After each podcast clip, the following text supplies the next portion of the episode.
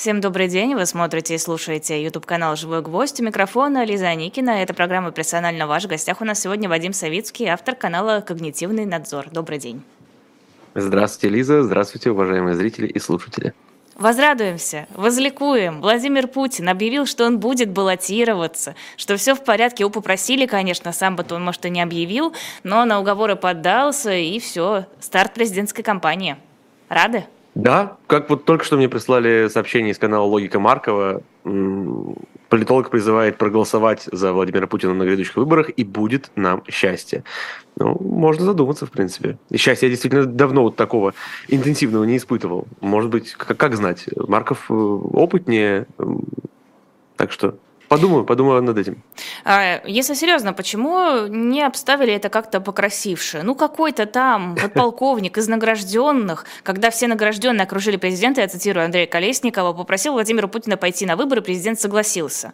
Но я ожидала, что на прямой линии, например, толпа каких-нибудь рабочих с завода «Урал» объединенным фронтом выступит, будет его умолять. Он так, ну, ну ладно, поаплодируйте, если хотите. О, я что-то слышал, да, я готов.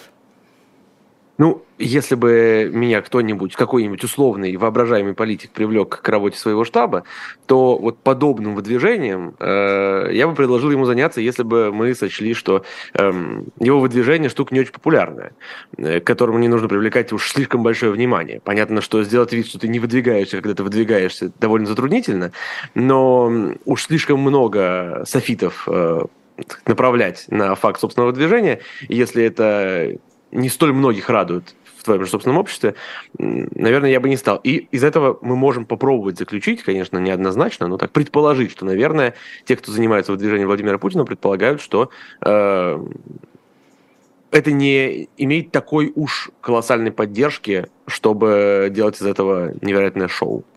А стоит ли обращать внимание на риторику, которую мы наблюдали от Пескова и прочих чиновников? Никто, кроме Владимира Путина, нет больше других достойных кандидатов. РПЦ там вступалось. Все-все-все. Э, ну, э, есть ощущение, что просто они пытались, э, как бы, вот это вот гипноз. Только Владимир Путин. Ну, я не знаю, насколько был согласован тот же самый вопрос Пескову, когда он ответил, что нужен э, президент такой же, другой, но такой же. Э, как на этот вопрос еще ответить? Если тебя спрашивают о том, что нужен другой президент, а тема другого президента в такого типа режимах, в принципе, исключена. Поэтому, обсуждая другого президента, можно только обсуждать э, этого же президента на новом сроке. Или если уж спрашивают, ну а все-таки, ну когда-нибудь же будет другой, тебе остается сказать, ну он будет точно такой же, вы не переживайте. Поэтому э, я просто не представляю себе другого ответа на этот вопрос. Он в контексте, в, который, в котором мы оказались, он просто дурацкий. Ну какой другой президент? Ну какой вменяемый человек будет спрашивать про другого президента? А, а возможно ли какая-то нормальная риторика в таких условиях? Ну, то есть можно сделать выдвижение Владимира Путина после стольких лет правления э, каким-то ярким, интересным событием, которое привлечет внимание, и люди, правда, обрадуются? Так вот я не думаю, что в этом есть смысл. Можно, конечно, его таким сделать, просто зачем?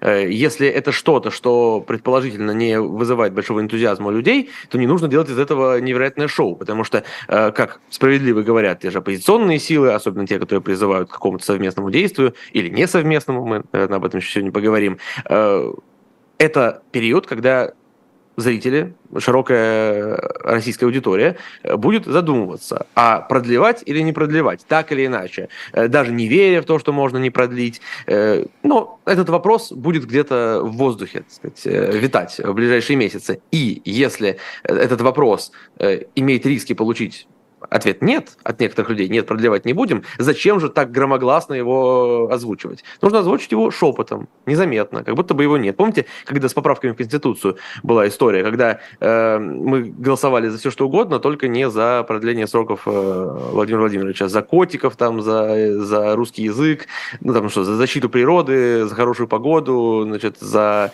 э, улыбку бабушки, там, за что, за стихи Безрукова. Много было версий. Но почему так? Ну, собственно, потому что, видимо, предполагалось, что то, что э, нас всех так беспокоило в этих поправках больше всего остального, не очень э, имеет большую популярность. И можно предположить, что так и здесь. То, что не очень популярно, пытаются не подсвечивать. Ну подождите, разве у пропаганды российской нет достаточного ресурса, чтобы в широких слоях населения, среди зрителей федеральных каналов, э, создать эту иллюзию всеобщей поддержки Владимира Путина? Есть, конечно. И разве не грамотно ли было бы выставить все так, словно все очень рады выдвижению президента? А так и будет выставлено, так и будет выставлено. Просто нужно э, выдерживать какие-то пропорции и подстраховываться. Я просто не вижу необходимости. Вот э, мы когда занимаемся политтехнологиями в нашей голове с вами и моделируем разные версии значит, выдвижения разных кандидатов, мы должны каждый раз задумываться, а что-то сделать, чтобы что? Вот от того, что у Путина будет э, какой-то пышный, невероятный праздник вокруг выдвижения, это что ему даст? Э, на мой взгляд, ничего. Если это ничего не даст, зачем этим заниматься? Ну, только для э, чествования самого себя, для того, чтобы потешить самолюбие, ну, может быть, такое бывает. Действительно, ради этого тоже иногда занимаются подобными вещами. Но, видимо, сочли, что если прагматики в этом никакой нет, то зачем это нужно? Бюджетные деньги не захотели тратить на излишние, так сказать, Ну да, ведь дефицит, на президента-то жалко Конечно. деньги потратить. У нас же экономное государство, лучше там на дороги, на медицину. А, возвращаясь к гипотетической ситуации, где вы политтехнолог, э, ну давайте вот, Владимира Путина. Ну вот так вот получилось. А как бы вы ну дальше ну, да, выстраивали допустим. кампанию президента предвыборную? Ну, э, как, собственно, и все предыдущие, через э, привлечение уже распропагандированного электората, через э, сушку э, явки, через э, создание атмосферы, где все предрешено, э, нет никаких шансов что-либо изменить. Путин был, Путин есть, Путин будет, э, Путин с нами навечно. Через вбивание клиньев между разными частями оппозиции, для того, чтобы не было возможности создать ту самую кампанию «да-нет», чтобы была кампания «да», за Путина и миллиарды разных нет, которые между собой бесконечно значит, швыряются фекалиями и не могут никак сказать, взять себя в руки и объединиться через создание прочих конфликтов между оппозицией, типа как э, конфликт уехавших и оставшихся, да, существующий, безусловно, но явно э, дополнительно разгоняемый оппозицией, э, прошу прощения, кремлевскими пропагандистами. Ну и оппозиции тоже, конечно, оппозиция, э, может быть, этот конфликт меньше педалирует, но педалируют другие.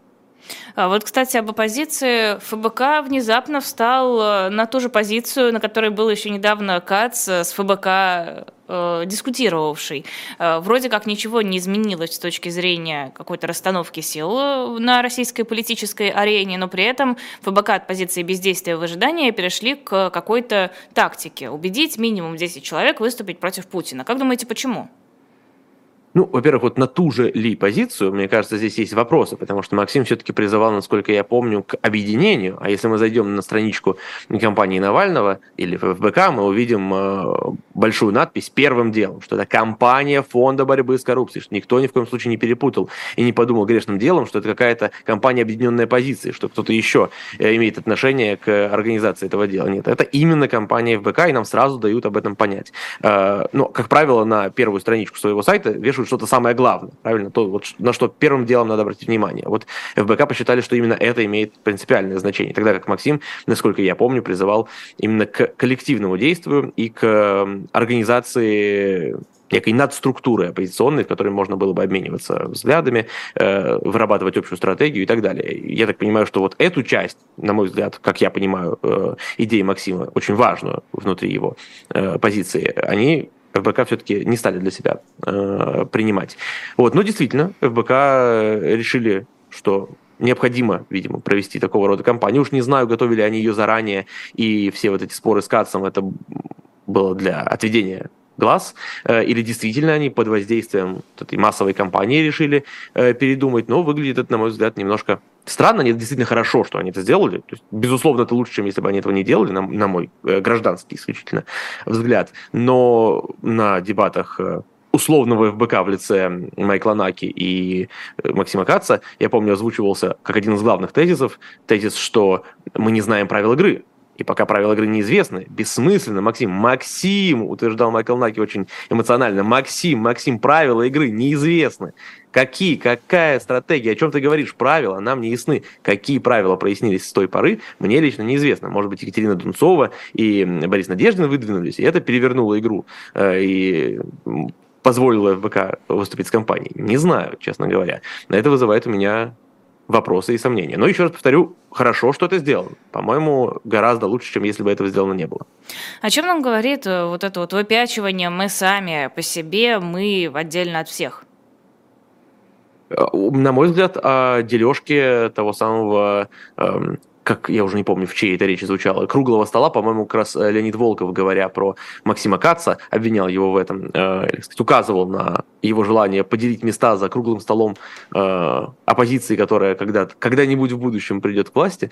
Э, ну, на мой взгляд, что что-то в этом духе делает как раз ФБК. Э, они размышляют о, о будущем после, э, что, собственно, они как политическая сила э, должны прогнозировать исход, при котором они имеют некоторый успех, и при котором они становятся частью власти или самой властью.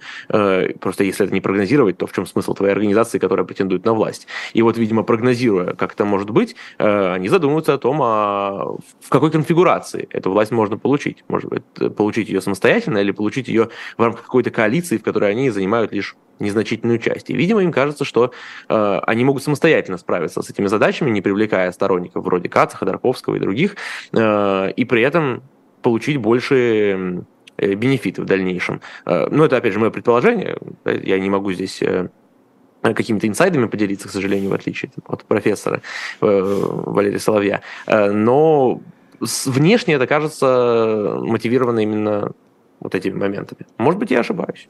А, как считаете, эта тактика насколько успешна?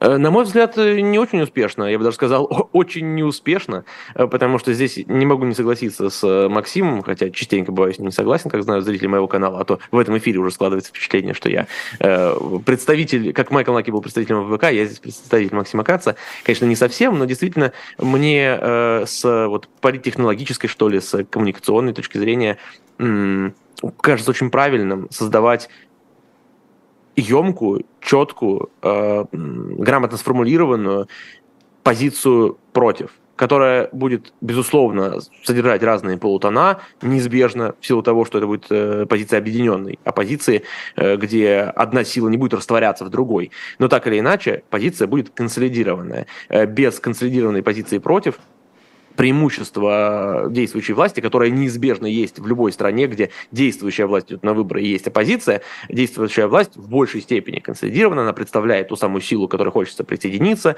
Э, огромное количество конформистов э, либо активно, либо хотя бы пассивно э, присоединяются к этой уже имеющейся силе, да, готовы поддержать именно статус-кво, то есть ничего не делать и своим ничего не деланием как бы согласиться с происходящим. И оппозиция всегда, разумеется, в меньшинстве, ей нужно в этом смысле в гораздо большей степени консолидироваться, чем может уже консолидированная власть. А, и вот отечественная оппозиция пока, ну, что, в общем, является притчей во языцах, умение объединяться демонстрирует довольно слабо. И вот в данном случае, по-моему, это как-то очень подчеркнуто э, выглядит. Я вот просто, как, опять же, гражданин, когда открыл сайт компании Навального и прочитал вот это компания ФБК, чтобы вот никто не спутал ни в коем случае, а то подумают еще, не дай бог, что Кац там имел какое-то э, какое участие, и придут его сторонники поддержать, не дай бог. Как это выглядит, на мой взгляд, недальновидно. Хотя, опять же, я могу не понимать каких-то мотивов, э, которые есть у ФБК, они ориентируются, у них есть своя социология, которую мы не знаем. У них, насколько я знаю, довольно эффективная социологическая служба. Может быть, они ориентируются на опрос, согласно которым действительно оппозиционно настроенная часть общества э, до такой степени э, уклоняется в своих симпатиях в сторону ФБК, что игнорировать Каца и Ходорковского является разумной стратегией. Может такое быть? Ну, теоретически может быть. Мы с вами только на э, эмпирику полагаемся, на то, что мы с вами созерцаем, а у ФБК могут быть данные, которые на самом деле э, создают для них другую картину для принятия решений. Такое тоже может быть. А, наблюдала за вашей дискуссией с Татьяной Шахматовой э, и захотела с вами тоже поговорить про пропаганду. Давайте начнем, в общем-то, с того, с чего все и началось в вашей дискуссии. Я думаю, Татьяна счастлива, что она написала эту статью, потому что количество ее упоминаний в СМИ возросло колоссально. Я говорю с доброй иронией, на всякий случай у меня никакой э, ненависти, так сказать, злого в адрес Татьяны Шахматовой нет, как могли некоторые подумать. Э, но я думаю, что это был потрясающий вообще шаг с ее стороны, очень удачный для нее. Она, наверное, не ожидала, что это таким обернется количеством обсуждений ее в медиа. А, но мне все-таки а, неинтересно не Татьяну пообсуждать, а пропаганду. А, Татьяна вас упрекает в том, что вы называете пропагандой то, чем занимаются оппозиционные СМИ, либеральные СМИ, их по-разному называют, тогда как это пропагандой не является. Что можно назвать пропагандой в деятельности тех, кто противостоит Путину? Можно ли это называть пропагандой? Это действительно давняя дискуссия на моем канале и выразителем противоположной точки зрения, вот в данном случае, наверное, наиболее ярким стала как раз Татьяна Шахматова, написавшая статью для Радио Свобода, это понимаю, для одной из локальных редакций Радио Свобода, э, в которой высказала да, такое мнение, что, дескать, канал «Когнитивный надзор» занимается чем-то сомнительным. Вот э, у нее было, статья начиналась с очень э, мне понравившегося предложения, что в последнее время очень часто звучат э, возгласы, дескать, либеральная оппозиция и федеральные телеканалы, я сейчас не ручаюсь, что точно цитирую, но близко к тексту, в равной степени пропагандистские. И вот наиболее ярким выразителем этой точки зрения является Вадим Савицкий с канала «Когнитивный надзор». Ну вот, я все жду, когда Татьяна все-таки опровергнет это, это высказывание, не являющееся действительным я разбирая пропаганду и говоря о пропаганде, всегда подчеркиваю, что я понимаю слово пропаганда в западной трактовке, в той трактовке, которая чаще всего встречается в западных словарях, хотя и в отечественных тоже, как мы выяснили в процессе нашей дискуссии. Это понимание пропаганды как некой системы манипулятивных практик, лжи, искажений, подлогов э, и тому подобного в целях распространения своих идей, чаще всего политических. Э, есть и другие представления о пропаганде, да, все тут же любят вспоминать пропаганду здорового образа жизни и тому подобного. действительно, в отечественных словарях, в нашем понимании часто пропаганда используется, слово пропаганда, как распространение идей, без негативной коннотации. Просто систематическая деятельность по убеждению, распространению информации э, и переубеждению, э, привлечению сторонников. Абсолютно нормально использовать это слово таким образом, э, но я использую его всегда в первом значении. Почему? Потому что, на мой взгляд, для значения распространения и популяризации есть уже полно других слов. И пропаганда просто еще одно. Ну, можем его тоже так использовать. А вот для того самого манипулятивного, ложного и бесчестного – убеждения. У нас емкого короткого слова нет. Приходится либо каждый раз вот эту сложную конструкцию воспроизводить, либо просто сказать пропаганду. Мне кажется, это разумным решением использовать пропаганду именно таким образом. Так вот, в смысле, использовать термин пропаганда именно таким образом. Так вот, говоря об оппозиционных силах, используют ли они пропаганду, э, так или иначе, э, как мы знаем из э, сериала «Доктор Хаус», все лгут, да, и все манипулируют, продолжу я э, цитировать э, немножко искаженно Хью Лори, как бы сам, да, занимаясь чуть-чуть подлогом и меняя слова великого артиста. Э, действительно, это есть у всех, и не нужно этого бояться, не нужно этого стесняться. И политики здесь э, в той же мере люди, что и все остальные. И поэтому, особенно когда речь идет о каких-то живых выступлениях, о каких-то там стримах и тому подобном, сплошь и рядом э, там, эмоциональное воздействие, какие-то не вполне корректные аргументы, передергивания, все прочее. Это, это, это естественно, это нормально, и просто приятно видеть, когда люди стремятся минимизировать это, а не м, седлают это как э, такого проверенного конька, и именно этот подход используют как свой основной. Но когда речь идет о каких-то продуманных действиях, когда речь идет, например, о каких-то лозунгах, которые не спонтанно воспроизводятся, а все-таки сидят какие-то группы специалистов это разрабатывают, продумывают, согласовывают, э, когда речь идет о каких-то стратегиях и тому подобном, что долго готовится и прорабатывается. Вот в этих вопросах, конечно, Э, большее сомнение вызывает использование каких-то манипулятивных практик. Встречается такое, к сожалению, встречается у всех, э, но опять же, нет задачи, и я никогда не призывал никого пытаться полностью этого избежать, потому что это просто противоречит природе человека. Но, как и во всем, здорово, когда человек пытается стремиться к какому-то э, как бы, полюсу света. Да? То есть не, невозможно полностью себя оздоровить, да, и рано или поздно все заканчивается одним и тем же. Но здорово, когда человек стремится к здоровью, а не к саморазложению. Ну, как-то меня это больше вдохновляет, во всяком случае. Хотя каждый, конечно, вправе э, действовать своим организмом как хочет, хотя российское государство, как мы видим, так не считает. Э, но меня вот античный идеал э, восторга человеческого тела и самосовершенствования вдохновляет. Ну, вот то же самое с пропагандой. Когда человек э, прилагает интеллектуальные и душевные усилия к тому, чтобы такие практики минимизировать, в своей э, риторике. Это меня вдохновляет, и я считаю, что это стоит поощрения, потому что на лжи, обмане и подлоге, э, на мой взгляд, светлого будущего, в том числе прекрасного Россию будущего, не построишь. Хотя иногда соблазн возникает. Но мне кажется, это соблазн э, ложный. Как говорится, этот соблазн – это уста дьявола. А, но получается, что если не использовать подобные техники, ты ставишь себя в заведомо проигрышное положение. Мало того, что у тебя меньше ресурсов, мало того, что э, у твоего противника э, есть гораздо больше инструментов, так еще и люди, они же поведутся на что? Ну вот на вот это яркое, однозначное, понятное. Ты вот если к ним придешь и скажешь, ну знаете, вы, конечно, поддержите меня, но вообще все не так просто, и здесь очень неоднозначная ситуация, вот нужно с разных точек зрения ее рассмотреть, и люди скажут, ну Мне это зачем? Вот у меня, вот у меня светлая Россия будущего с Путиным. Вот я хочу туда.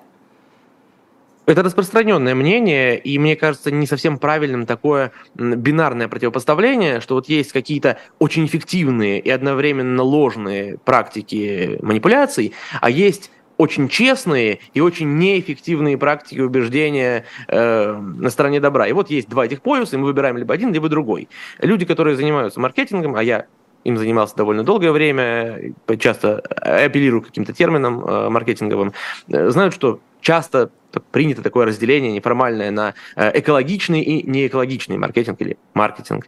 Э, это не четкая грань. Мы не можем э, измерить ее приборчиком, что вот здесь начинается экологичный, а здесь он заканчивается. Но разделение между этими практиками в том, что э, одно является действительно обманом и каким-то бесчестным подходом, а другое эффективно тоже воздействует, тоже использует э, всякие психологические механизмы человека, но все-таки э, сохраняет некоторое уважение к слушателю. Вот четко прочертить эту грань невозможно, и в этом трудность, безусловно, потому что если можно было бы описать какие-то четкие стандарты, ну, наверняка вам это знакомо по всяким кодексам журналистской этики или чему-нибудь такому. Какой не возьми, в итоге получается, что э, ну, на практике невозможно ему следовать полностью. Всегда найдется миллион исключений, когда э, какая-то статья этого кодекса вот здесь должна быть быть очевидно нарушено, или там возникают всякие парадоксы, значит, противоречия и, и так далее. К сожалению, такие вещи очень трудно описываются формальным языком. Но зачастую люди в целом способны прийти к консенсусу, что вот это очевидно бесчестно, а вот это очевидно, да, маркетинг, да, приемчик и так далее, но все-таки это не обман, это нечто не, э, не эксплуатирующее сторону слушателя, сторону зрителя, не обманывающее его. Мне кажется, что консенсус – это вещь очень расплывчатая. Вот про вас, например, можно написать, что вы тоже пропагандируете, что вы манипулируете, как, в общем-то, мы и прочитали. А, и, возможно, если эта точка зрения наберет определенную популярность, люди, которые до этого не считали Вадима Савицкого манипулятором и манипулятором и пропагандистом, скажут, блин, а действительно, манипулировал же. И тут не будет вот ну, этого консенсуса по э, вот это благие цели, это там другие инструменты.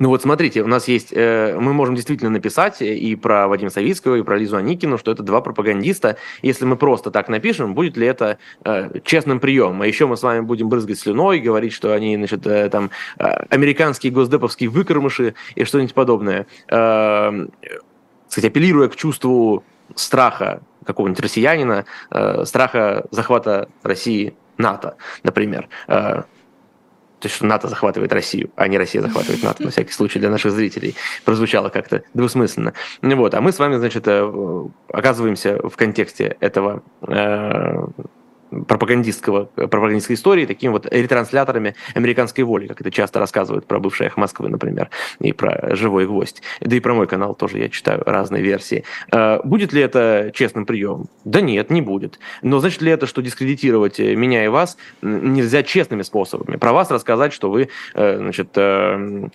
служите под началом Алексея Алексеевича Венедиктова, человека с неоднозначной репутацией, у которого точно есть э, главы в биографии, про которые можно абсолютно честно рассказать, э, критично, и это не будет обманом. И вас с этим человеком связывают не обманом, а честно, вы же действительно работаете с ним. Э, будет ли это дискредитацией вас? Ну, это можно таким образом подать. Будет ли это обманом? Нет. Это будет честно. Будет ли это пропагандой? И вы сможете... Вот, на мой взгляд, нет. На мой взгляд, нет. Это будет убеждение. Да, в моей концепции, э, ну, это не моя концепция, просто э, в той версии термина пропаганда, которую использую я, это не пропаганда, это переубеждение, э, но это может быть честное переубеждение. А ложное переубеждение сказать, что Лиза Никина ходит в американское посольство и получает за каждую программу деньги, а за программу с Вадимом Савицким получает двойную ставку. А, то есть оппозиционные каналы, которые, по вашему мнению, занимаются пропагандой, они используют заведомо ложные факты для того, чтобы кого-то дискредитировать. А, э, опять же, э, манипуляция это не всегда ложь. Да? Есть э, в чем разница, в принципе, принципиальная э, между манипуляцией и вообще между пропагандистским подходом и подходом не пропагандистским? Так это в том, что э, пропаганда не учитывает и не планирует в своем позиционировании изначально, в своей мотивации, но не учитывает реальность. Ей реальность не важна. Она конструирует свою реальность. В этом задача пропаганды. Э, любое, любое убеждение, но убеждение честное, готово принять разумные рациональные аргументы против. И для честного переубеждающего э, необходимо принять новые факты, если они э, даже не укладываются в его картину мира, но они сформулированы честно, они базируются на э, истинных основаниях. Вот в чем принципиальная разница. Иногда в отдельном фрагменте это невозможно отличить друг от друга. Да, это можно выявить только на большом отрезке времени, где мы можем видеть, как человек себя ведет, как он принимает новую информацию, как он дискутирует э, и так далее. Некоторые, конечно, приемчики можно выделить просто пронаблюдав за ними в, как бы, но в целом понять, это все-таки пропагандист или не пропагандист, это пропагандистская медиа или не пропагандистская, можно только на достаточно длинной дистанции, где мы можем эм, так сказать, понять э, типичный э, подход к деятельности, как бы модус операнди этого деятеля, этого акта. А по каким признакам, вот э, давайте, краткая инструкция для наших зрителей и слушателей, по каким признакам лучше определять, что медиа пропагандистская или не пропагандистская? Ну, я сказал, самый главный фактор, на самом деле все остальные являются вторичными, Честность. я бы даже не путал ими зрителя. Не честность, а готовность принять альтернативные аргументы. То есть если мы видим, что э, любое медиа занимается конструированием своей реальности и исключает все, что эту реальность может каким-то образом э, поколебать или может помешать построению э, этой самой реальности, а дальше способы исключения всех остальных фактов могут быть разными. Да? Вы, э, вам озвучивают какую-то альтернативную точку зрения, вы можете ее замалчивать, или вы можете э, заниматься эмоциональным давлением. Да? Вам э, там, тихий голос оппонентов озвучивает какие-то рациональные аргументы, а вы начинаете на него эмоционально давить, ну, не напрямую на него, конечно, а на своих зрителей, там, вызывать у них там, чувство стыда, э, чувство брезгливости, чувство страха, или, наоборот, чувство непомерной гордости за вас, э, чувство присоединения к общей агрессии, э, которое тоже вызывает у многих, э, сказать, э, прилив эмоций, прилив энергии, да, и э, фокусировка внимания на отдельных вырванных из контекста фактах, которые не являются трендом, ну, таким образом представляются в пропагандистском медиа. Дальше способов вот, достичь этой цели много, но принципиальная разница в том, что одни выстраивают свою конструкцию без оглядки на реальность, а вторые, наоборот, э, представляют реальность э, в своем ключе, в своем понимании, но если им предлагается какая-то рациональная альтернатива, они вынуждены эту рациональную альтернативу включать в свою точку зрения. А, хорошо, но что можно считать рациональной альтернативой? Допустим, есть оппозиционный канал, который основывается на точке зрения, что война – это плохо. И есть э, кремлевские эксперты, которые объясняют, ну да, война – это плохо, но вот смотрите. И дальше список аргументов мы всех много раз видели и слышали. Э, если здесь оппозиционный канал скажет, скажет, ну да, здесь много аргументов, я могу к вам прислушаться, то, наверное, он будет неправ. А, нет, почему же он будет неправ? Если это действительно весомые аргументы, необходимо к этому прислушаться. В этом-то как раз самая большая проблема, на мой взгляд, в коммуникации между двумя лагерями, потому что люди не слушают аргументы друг друга. А, мы вот недавно записали беседу с Ильей Шепелиным, которая еще на канале не появилась. Кстати, переходите, подписывайтесь на канал Когнитивный надзор. Вот с Ильей Шепелиным будем а общаться. А вы там не с зеркалом общались? Извините, я про шутку, что а, когда вас перепутали... Был, была ситуация, да, действительно, мы тоже это обшутили. Зрители Валерия Дмитриевича Соловья нас перепутали и пришли ругать меня за то, что я ругал Соловья, хотя я Соловья совершенно не ругал. А наоборот, э, регулярно с Валерием Дмитриевичем общаюсь, за что ему большое спасибо, что приходит регулярно к нам на канал пообщаться. Э, так вот, э, мы с Ильей обсуждали, что что же собственно, как же коммуницировать разным лагерям? И, на мой взгляд, большая проблема в том, что один лагерь постоянно говорит, там, мир это хорошо, война это плохо. И второй лагерь смотрит на подобные убеждения, крутя пальцем у виска, потому что им тоже это очевидно, большинству. Конечно, есть люди с оригинальной точки зрения, но вообще, как правило, люди считают, что э, э, стараюсь. Э, есть мнение, что э, действительно война это там, я не знаю, замечательная какая-то э, богоугодная вещь, но таких, правда, немного. Большая часть людей, как правило, хотят мира. И если им представляют войну как неизбежность и как э, необходимость, они находят они используют как бы инструмент рационализации для того, чтобы обосновать, почему то, чего я не хочу, есть. Да? Почему то, что, э, на мой взгляд, плохо, это лучше, чем то, что было бы, если бы не было этого. Что все остальные э, варианты еще хуже, чем война. Да? Но, соответственно, э, базовое представление о войне никуда не меняется. Люди все так же считают, что война это плохо, просто есть что-то еще хуже, чем эта война, поэтому уж пусть будет она, чем что-то вот это другое. И разговаривать-то надо с этими аргументами, на мой взгляд. И ну, там еще много есть таких эм, точек, на которые давит пропаганда, и мне кажется, что вот те стеночки медийные, которыми соприкасаются наши лагеря, э, допустим, там, громкие высказывания какие-нибудь Соловьева, это вовсе не то, что на самом деле составляет стержень, составляет ядро представлений о себе, о мире, в котором, который будет работать вот так, как им нравится, того лагеря. А, э, так же, как и некоторые высказывания либералов, наверняка вы тоже сталкивались с тем, что где-нибудь в как мы их называем, в пропагандистских кругах, но не только в пропагандистских, в Z-патриотических, я не знаю, в разных, в общем, э, лагерях, не, которые не против войны, берут какое-нибудь высказывание либерала, и совершенно справедливо его критикуют. Просто вопрос в том, что это не репрезентативно. Вот я недавно слышал на интервью, эм, забыл, как же называется, канал Татарка, по-моему, есть такой канал, не знаю, знаете вы или нет, не, на не Татарка FM, довольно популярный теле, э, телеканал, а YouTube-канал, на котором берут интервью э, наподобие там, эмпатии Манучи и так далее. Вот у, там вот у Шаманов было недавно интервью большое, и вот там было интервью Шахрина, э, лидера группы Чаев.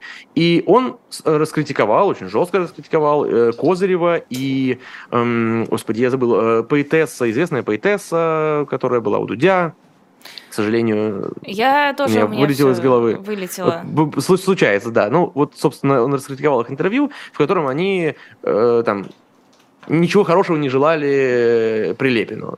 Мягко очень скажем. А желали очень всего плохого. И делали это в довольно такой радикальной форме. А хорошо ли это? Нет, на мой взгляд, нехорошо. Я тоже такое высказывание осуждаю. Я когда смотрел это интервью, я смотрел его еще до вот этого скандала, мне тоже показалось это высказывание отвратительным. И когда это высказывание критикуют по ту сторону, мне это понятно абсолютно. Вопрос только в том, и репрезентативно ли это для совокупного оппозиционного лагеря. Можно ли сказать, что Михаил Козырев э, и, к сожалению, его собеседницу, не, все еще не могу вспомнить ее имя, э, э, являются ли они выразителями в данном смысле э, мнения совокупных оппозиционных сил. На мой взгляд, совершенно не являются. Это скорее вот какой-то какой ляп. Да? Так же, как и ляп, например, в словах, может, помните, недавно э, посылали какой-то запрос, что надо проверить депутата, который Соловьева высказался, что надо как-то уничтожить там 20%. Гурулев. Э, да, да. Вот мне кажется, что тоже э, прикапываться к этим словам, очевидно, что вот не имел он в виду создание газовых камер,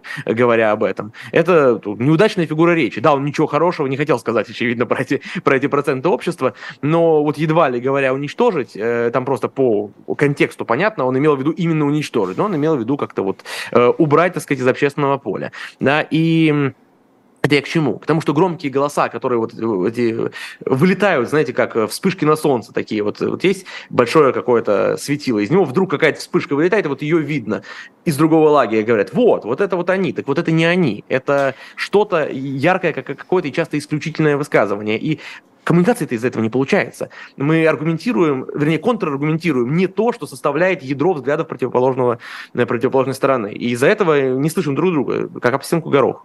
Вера Полоскова. Вера Полоскова, совершенно верно. Приносим свои извинения Вере за то, что не вспомнили ее сразу. А, как избавиться от вот этого эмоционального. Мы же не хотим слушать аргументы противоположного лагеря э, не потому, что мы такие абсолютно, не знаю, черствые, эгоистичные, считаем, что вот э, они вообще не заслуживают внимания, а потому что это эмоционально нас, там, не знаю, злит, доставляет нам дискомфорт, вызывает боль, обиду, ярость, что угодно, там довольно большой список. Нежелание принимать, что есть люди, которые занимают другую точку зрения. Как от этого избавиться? Это процесс долгого самовоспитания, это очень тяжело и не меняется за считанные дни, недели и даже месяцы. Э, к этому нужно себя приучать. Это вот так же, как э, спорт, полезное питание и прочие э, полезные привычки. Это долгий и часто непростой, но очень важный процесс, в котором мы делаем маленькие шажочки и со временем обнаруживаем себя в совершенно ином состоянии, где мы действительно готовы спокойно э, выслушать противоположную точку зрения. Вот часто я слышу у себя в комментариях возгласы, как вы вообще это посмотрели, как вы вообще могли снять этот обзор, и люди даже не возрогаются там или как-то не высказываются по самому содержанию, а просто говорят, как вы вообще смогли это посмотреть, чтобы что-то потом по этому поводу сказать.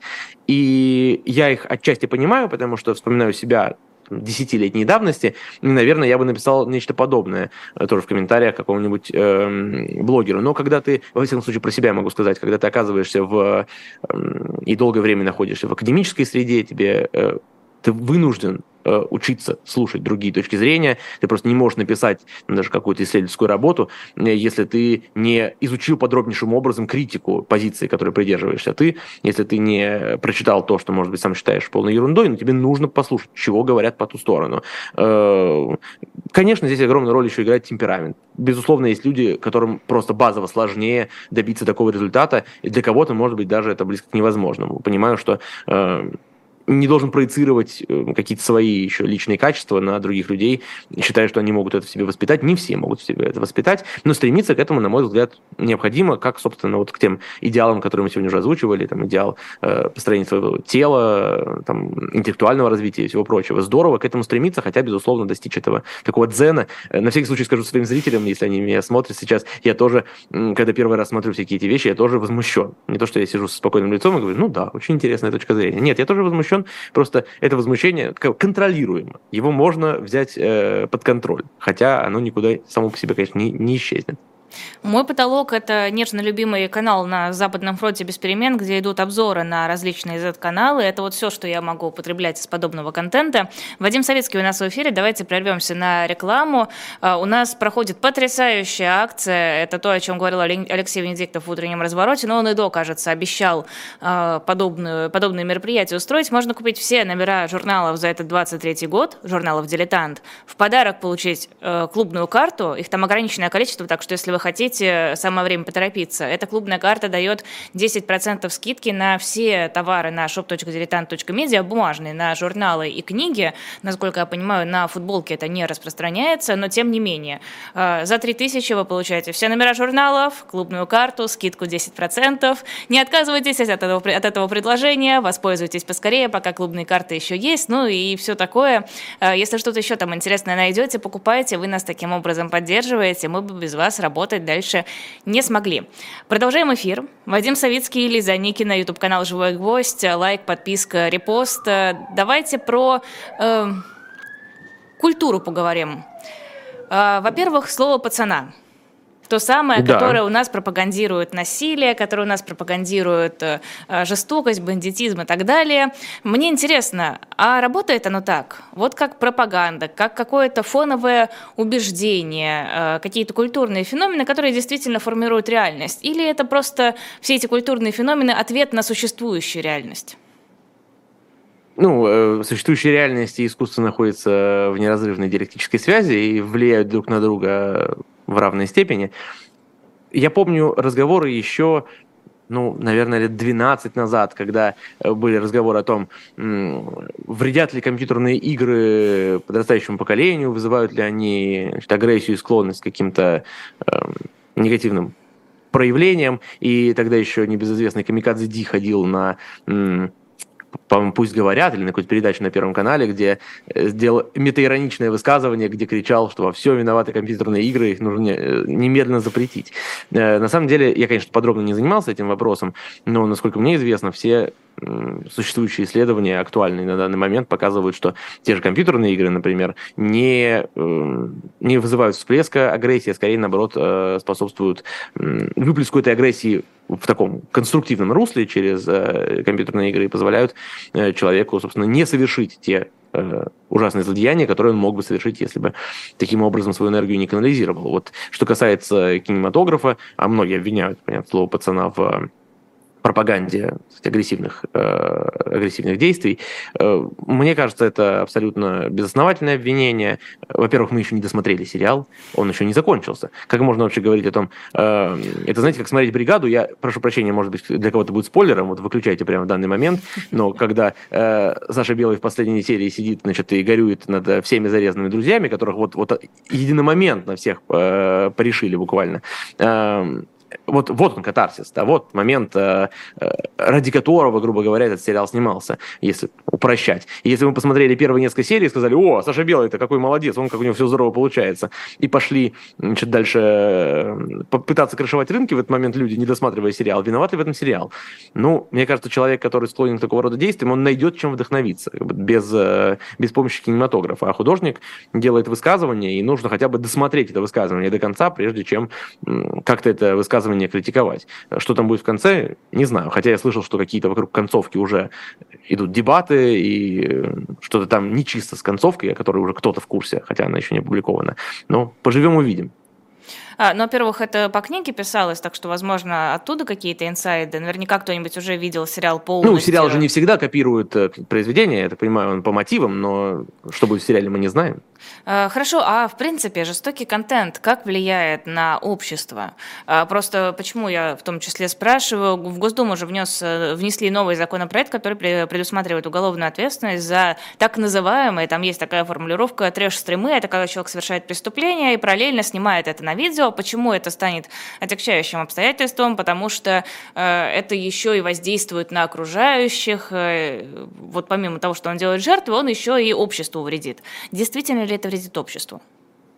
Ну, как я сказал, я специально этой темой не занимался, и те исследования, которые я видел, связаны именно с компьютерными играми. Думаю, что мы можем позволить себе э, экстраполировать результаты этих исследований и на кинематограф. Хотя не обязательно это так, нужно смотреть отдельно. Может быть, когда человек сам э, играет и совершает какое-то действие, хоть и в компьютерном э, пространстве, он это ощущает одним образом, а если он смотрит кино, э, но ничего не делает, то он идет потом на улицу это выплескивать. Может быть и так, я точно не знаю, но что-то мне подсказывает, что все-таки одни и те же механизмы здесь работают, и если да, то мы можем лишь судить, что это способ как раз выплескивания агрессии, плюс важно, э, кто это смотрит. Ведь э, сериал, например, тот же самый, да, и те же стримы, но это, безусловно, контент 18+. Эм, имеют ли к этому доступ дети с неокрепшей психикой, которые могут этим вдохновиться как-то не в том ключе, в котором, может быть, закладывал автор. Ну, в случае с трэш-стримами я уж не знаю, что там закладывал автор. Закладывал, наверное, желание заработать, и не более того. В случае с произведениями все-таки может быть глубокая мысль. Но следить за детьми должны их родители, в первую очередь, а не государство. Но это мое представление о, о том, какая роль государства в этом э, предусматривается. Может быть, кто-то считает, что именно на государственном уровне необходимо это ограничивать. Э, я так не думаю. Я за свободу художественного высказывания, с учетом того, что, безусловно, есть люди, которые могут интерпретировать это как-то очень специфически, э, в том числе совершив под этим под воздействием этого произведения какие-то какие-то преступления, но это совершенно не повод э, отказывать себе в э, создании выдающихся произведений. По-моему, Антон Долин где-то говорил, что если человек э, прочитал только первую главу Достоевского и пошел зарубить бабку, значит, и не разобрался, что там дальше, ну, ну что ж теперь, мы должны как-то запретить Достоевского? Ну, по-моему, абсурдно. Это что-то из серии прикрытия фиговыми листами античных статуй. Это какое-то в общем, глупость какая-то. А, слово пацана вызвало, в частности, очень негативную реакцию у тата... властей Татарстана, потому что это неприятная графа в странице истории, неприятный, в принципе, период для а, Татарстана. И, как сказали официальные власти, ну, есть же много более интересных, достойных моментов. Зачем показывать вот такие вот э, тяжелые времена? Нужно ли показывать тяжелые времена? Ну, это очень характерное, на мой взгляд, высказывание вообще для современной России, попытка поговорить о чем-нибудь хорошем, а последнее время что-то хорошего-то не очень много, и все дальше и дальше приходится уходить в историю, чтобы вспомнить что-нибудь эм, такое душеподъемное, духоподъемное. Э, конечно, нужно говорить, во-первых, нужно говорить о том, о чем хочет художник. Мне вообще э, вот эта идея о том, что нужно о чем-то говорить, э, не очень нравится, потому что она подразумевает какую-то линию партии, что вот мы все решили, о чем нужно говорить. И все взяли под козырек и пошли об этом нужном рассказывать. Э, вот о чем хочет автор, о чем хочет Жора Крыжовников нам рассказать, пусть он о том нам и рассказывает. Если он, как автор, посчитал необходимым рассказать об этом периоде э, истории, значит, в этом есть э, художественная задумка. В этом, по его мнению, есть необходимость. И не нам с вами э, судить Жору Крыжовникова, а судить зрителям. Если зритель на это идет, если он проявляет, э, ну, в данном случае не идет, а смотрит из дома, но неважно, если он проявляет заинтересованность, если он голосует за это, как принято говорить, рублем, значит, это востребовано. Если это востребовано, значит, это попадает в какую-то, в какую-то нотку, э, в какую-то струну, значит, э, натянутую. Значит, я нам есть о чем поговорить. Здесь можно использовать художественное произведение как некий измеритель, как некий, э, как называется, э, индикатор того, в каком состоянии находится общество и какие темы волнуют. Ведь общество штука сложная, оно иногда само не понимает, что ему нужно и что ему интересно, а вот вдруг художник э, что-то такое протранслировал, и все вдруг задумались, а ведь действительно. А вот мы никогда не слышали об, этих, об этом казанском феномене. А когда нам об этом рассказали, мы увидели в этом что-то такое, что нам всем очень э, близко, и очень сейчас мы как бы все настроились на волну вот этого обсуждения, хотя сами не знали до появления высказывания э, какого-то художника или какого-то автора, что нам это сейчас нужно обсудить. Поэтому мне кажется, что э, вот решать эти вопросы должен автор вместе со своей аудиторией, и аудитория голосует за автора, а автор э, в свободном полете творческой мысли предлагает аудитории то, что ему кажется важным. И не государству решать, что сейчас важно обсуждать, а что не важно. Хорошо, ну а польза какая от этого обществу? Я имею в виду не конкретный сериал, наверное, а просто обращение к каким-то вот тяжелым, жестоким темам. Здесь ведь э, тонкая грань между э, там словом пацана, который очень такой, насколько я понимаю, очень глубокий, сложный сериал, и просто какой-нибудь чернухой, где просто показывают э, там кровищу, драки, погони, насилие, вот это все это, мне кажется, исходит тоже из глубоко ложного убеждения, что от всего должна быть какая-то польза. Э, и что если от чего-то нет пользы обществу, то это сразу эм, э, должно сказать, исключаться из общества. Это как раз такой подход, э, характерный для тоталитарных режимов 20 века. Да, в чем твоя полезность? Э, собственно, если ты не полезен, то пошел вон. Э, просто нравится. Ну, если нравится, пусть люди это производят и смотрят. Только всего. Удовольствие, счастье человека в моменте просмотра. Разве а, недостаточно А как же этого? духовно развиваться? А как же эволюционировать и расти над собой? Ну, а кто, кто, ну, кто же мешает? Мы ведь э, мы должны... Вот если мы с вами такие идеалы исповедуем, э, мы с вами на своих э, каналах, благо сейчас возможность есть людям из любой точки мира с любым уровнем финансирования практически предложить свою версию и свои взгляды широкой общественности. Если мы с вами придерживаемся таких идеалов, вот мы будем с вами транслировать эти идеалы, и те, кто сочтут их близкими себе, э, будут больше такого контента потреблять. Те, кто другие идеалы исповедуют, они другое будут потреблять. Каждый разойдется, так сказать, по своим углам в творческом в этом смысле и будет смотреть то, что интересно ему. В этом нет никакой проблемы. Я считаю, то есть нет ничего хуже, чем навязывание, э, как, как это называется, причинение добра. Э, вот это отвратительно. Спокойненько рассказали о том, что вам важно. Если все сказали, что чушь собачья, мы хотим боевики, ну и прекрасно. Пусть смотрят боевики. Я, по-моему, уже вспоминал на нашем эфире как-то цитату Дугина, когда кто-то его спросил, значит, а как объяснить людям, что такое философия, или там зачем нужна философия, он сказал, что э, если кто-то задает такой вопрос, говори не твое собачье дело. Э, при всем специфическом отношении, безусловно, к Дугину, совершенно неодобрительном, э, высказывание это правильное, поскольку, ну, может, грубое, но по содержанию своему корректное, потому что совершенно не надо объяснять, там, что такое философия, зачем она нужна, как и не нужно объяснять, зачем там такое-то хорошее кино. Своим детям надо объяснять, это да. А так вот ходить и всех убеждать, обязательно смотреть хорошее кино, а не плохое, да, или там смотрите вот э, не слово пацана, а, я не знаю, Тарковского. Э, Тимура его команда. Абсолютно, да. А, это вопрос о том, что хорошо. Может, слово пацана лучше Тимура его команды, откуда мы знаем. Да, ну, в смысле, в, как, в каких метриках мы это измеряем, да, каким у нас KPI к произведению, чтобы сказать, что одно лучше, а другое хуже. Поэтому э, это, мне кажется, практика крайне сомнительная. Нужно просто заниматься тем, что нравится вам. И, как говорится, люди к тебе потянутся. Э, а те, кто не потянутся, у них другая судьба. Они про тебя также думают, что э, вот дурачок э, смотрит там какую-то э, лабуду. Есть же прекрасные другие фильмы. И кто из нас прав, на самом деле, совершенно неизвестно. Ну а как же вот то, что общество будет деградировать, общество будет опускаться, вот будут у них интересы мстители да боевики, а как же Тарковский, как же высокая культура, вот мозг, чтобы напрягать? Э, ну, а общество само решает. Почему мы лишаем с вами людей, э, вот сейчас, так если они плохо решают. в нашем эксперименте, ну вот э, вы, кажется, находясь в Москве, пропитываетесь духом этого города все больше и больше. Э, согласен, иногда хочется сказать, что же они так плохо решают, черт побери, может быть, как-то им посоветовать. И это вот как раз тот самый момент, когда человек слышит этот, э, голос дьявола и соблазн стать пропагандистом, а не, э, ну, в данном случае даже не то, что пропагандистом, даже убеждателем в творческом отношении быть не надо. Невозможно, как бы насильно мил не будешь. Вот э, любое убеждение в том, что одно лучше другого, это насилие. Нужно, на мой взгляд, стоять в, в зоне своей ответственности и вещать о том, что кажется вам ценным, но не ходить и никого не переубеждать. Уже не говоря о том, что это и неэффективно. Если мы приходим кому-то рассказывать, какое правильное кино, какое неправильное, э, это сомнительный подход для того, чтобы людей убедить в этом. Они заметят вас сами Как бы сами, как перефразируя Булгакова, э, сами все предложат, сами значит, все дадут, только в другую сторону, как бы сами вами заинтересуются и сами к вам придут. Не нужно никого переубеждать. А, но если серьезно, таким ведь образом можно добиться того, что Единая Россия будет править э, России на протяжении еще многих-многих десятилетий, это будет фактически бездействием. Да, я рассказываю, как я считаю правильным, но так как я никого не убеждаю, так как я не веду себя столь же активно, как, например, кремлевская пропаганда, я не соберу столько сторонников, и я не смогу переубедить людей, что не нужно идти и поддерживать Путина, не нужно сидеть и молча поддерживать Путина, нужно сказать, нет, я не хочу Путина. Вот когда вы успели перепрыгнуть с обсуждения кинематографа на политику. Собственно, политика тем отличается, что там убеждения Это вы перепрыгнули.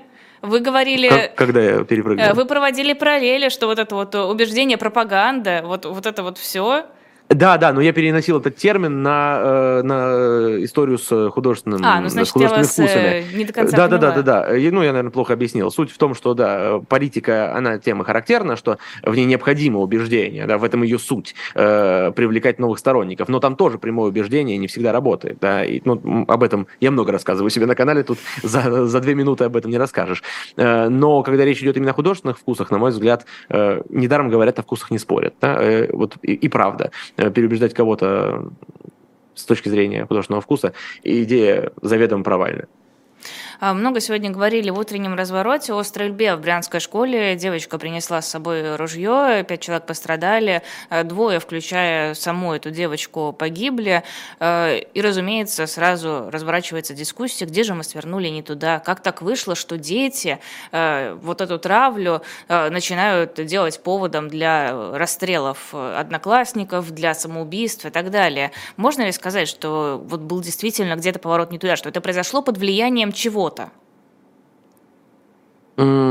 Я считаю, что в такой ситуации, когда мы... Ну, трагедия произошла буквально только что, и мы не знаем подробностей. Я думаю, что спекуляции на этом деле... Но это же не первая трагедия. Это не первая не трагедия. Первая, но я вы говорю, спросили принципе... именно про эту трагедию. Мы же не знаем, не, не, не, чем эта я... трагедия была спровоцирована. Э, я говорю скорее, в принципе, об этой тенденции, что там раз в год примерно плюс-минус какой-нибудь ребенок идет и расстреливает в школе своих там одноклассников, учителей по-разному. Ну, здесь, конечно, очень э, большой соблазн, опять же, сказать, что да, конечно, посмотрите, какое у нас агрессивное общество, сейчас вообще война идет, и, конечно, это э, э, сказать, воздействует на, на детей в первую очередь, какие они восприимчивые, и вот э, каким кошмаром это приходит. Это очень... Хочется взять себе на вооружение. Но мне, честно говоря, совершенно не кажется, что есть какая-то тенденция, которая как-то динамически развивается. Мы видим в тех же Соединенных Штатах э, гораздо большее количество школьных шутингов. В других странах это, к сожалению, происходит. В Сербии не так давно был чудовищный школьный шутинг. Э, это, к сожалению, происходит в разных странах. Э, и в тех, которые находится кстати, в состоянии авторитарном, и в состоянии несовершенных демократий, и в состоянии э, развитых демократий, и в состоянии ведения войны, и в состоянии неведения войны. Э, Такое происходит, к сожалению. Можно долго рассуждать о том, почему, и тут каждый случай имеет какие-то характерные особенности, наверняка есть какие-то общие паттерны, о которых э, рассуждают компетентные психологи, но я пока, во всяком случае, не вижу в России э, тенденция, о которой мы могли бы говорить как о сказать, неизбежно развивающейся, и тем более связывать это с какими-то сейчас... Наоборот, я бы сказал, удивительно, что в школах э, с, с 22 года не началась повальная, не начались повальные шутинги. Ну, может быть, не с 22 чуть позднее, когда начали возвращаться там а некоторые э, отцы с фронта, когда э, оружие тем или иным образом неизбежно стало поступать в больших количествах ну, потому что понятно, что воюющая страна всегда э, не может предельно эффективно контролировать потоки оружия, и всегда так сказать, э, в обществе количество каких-то незарегистрированных единиц вооружения воз... увеличивается. И, по-моему, даже по статистике преступления, связанные с незаконным хранением оружия, стало больше с начала э, собственно, того, что в России принято называть СВО. Э, так вот, удивительно, что при таких обстоятельствах школьных шутингов не стало больше, чем раньше. Были ведь шутинги и до войны, но всего их тоже было там какое-то количество, как вы говорите, ну, раз в год примерно. Наверное, можно предположить, что это какое-то неизбежное зло. И еще раз, удивительно, что их не стало больше. Ну и слава богу, с другой стороны. Стоит ли грешить при этом на социальные сети? на социальные сети, на интернет, вот ребенок прочитал или узнал, что э, так можно, и сразу в его мозгу зародилась мысль, что с обидчиками нужно расправиться силой оружия. Не уверен. Не знаю, как, как, как, как ответить на ваш вопрос. А, хорошо, тогда последняя... Он поставил меня в тупик. Э, последняя тема, еще несколько минут у нас остается. А, видела исследование проекта «Если быть э, точно», посвященное неравенству в зарплатах между мужчинами и женщинами. Наверное, мне хотелось поговорить про неравенство между мужчинами и женщинами в какой-то официальной риторике. Вот что мы сейчас наблюдаем, я имею в виду на официальном уровне, российском, государственном, федеральном, вот отношение, наверное, к женщинам, отношение к каким-то гендерным гендерным различиям. Что можно по этому поводу сказать? Ну, знаете, часто говорят, что Россия движется в сторону Северной Кореи, а в Северной Корее, как известно, лидер э, большой феминист.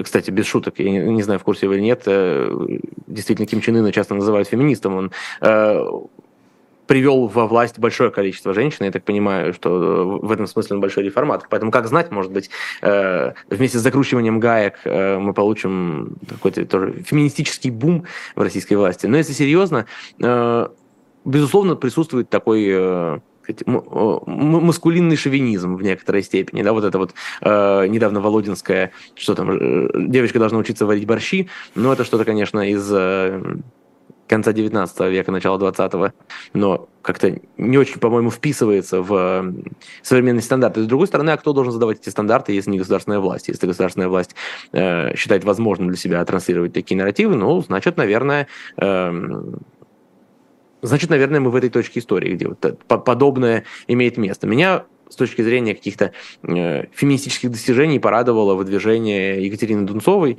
Екатерина же, правильно? Э, Кажется, да. Надеюсь, что, надеюсь, что не, не оговорился.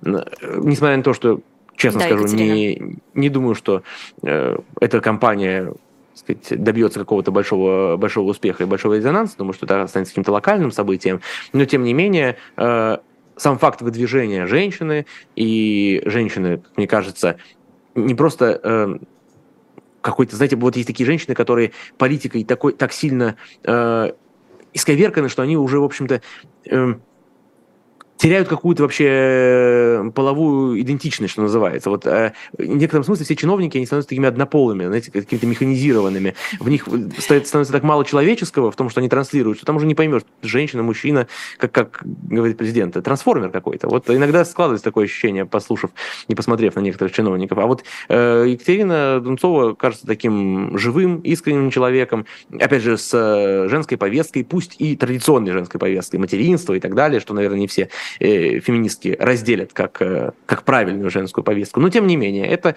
э, в наших условиях, наверное, хороший и вдохновляющий шаг. Было бы здорово, если бы ее выдвижение поспособствовало, во всяком случае, большему принятию, что ли, людьми женщин в российском политическом поле. Какой-то первый шаг.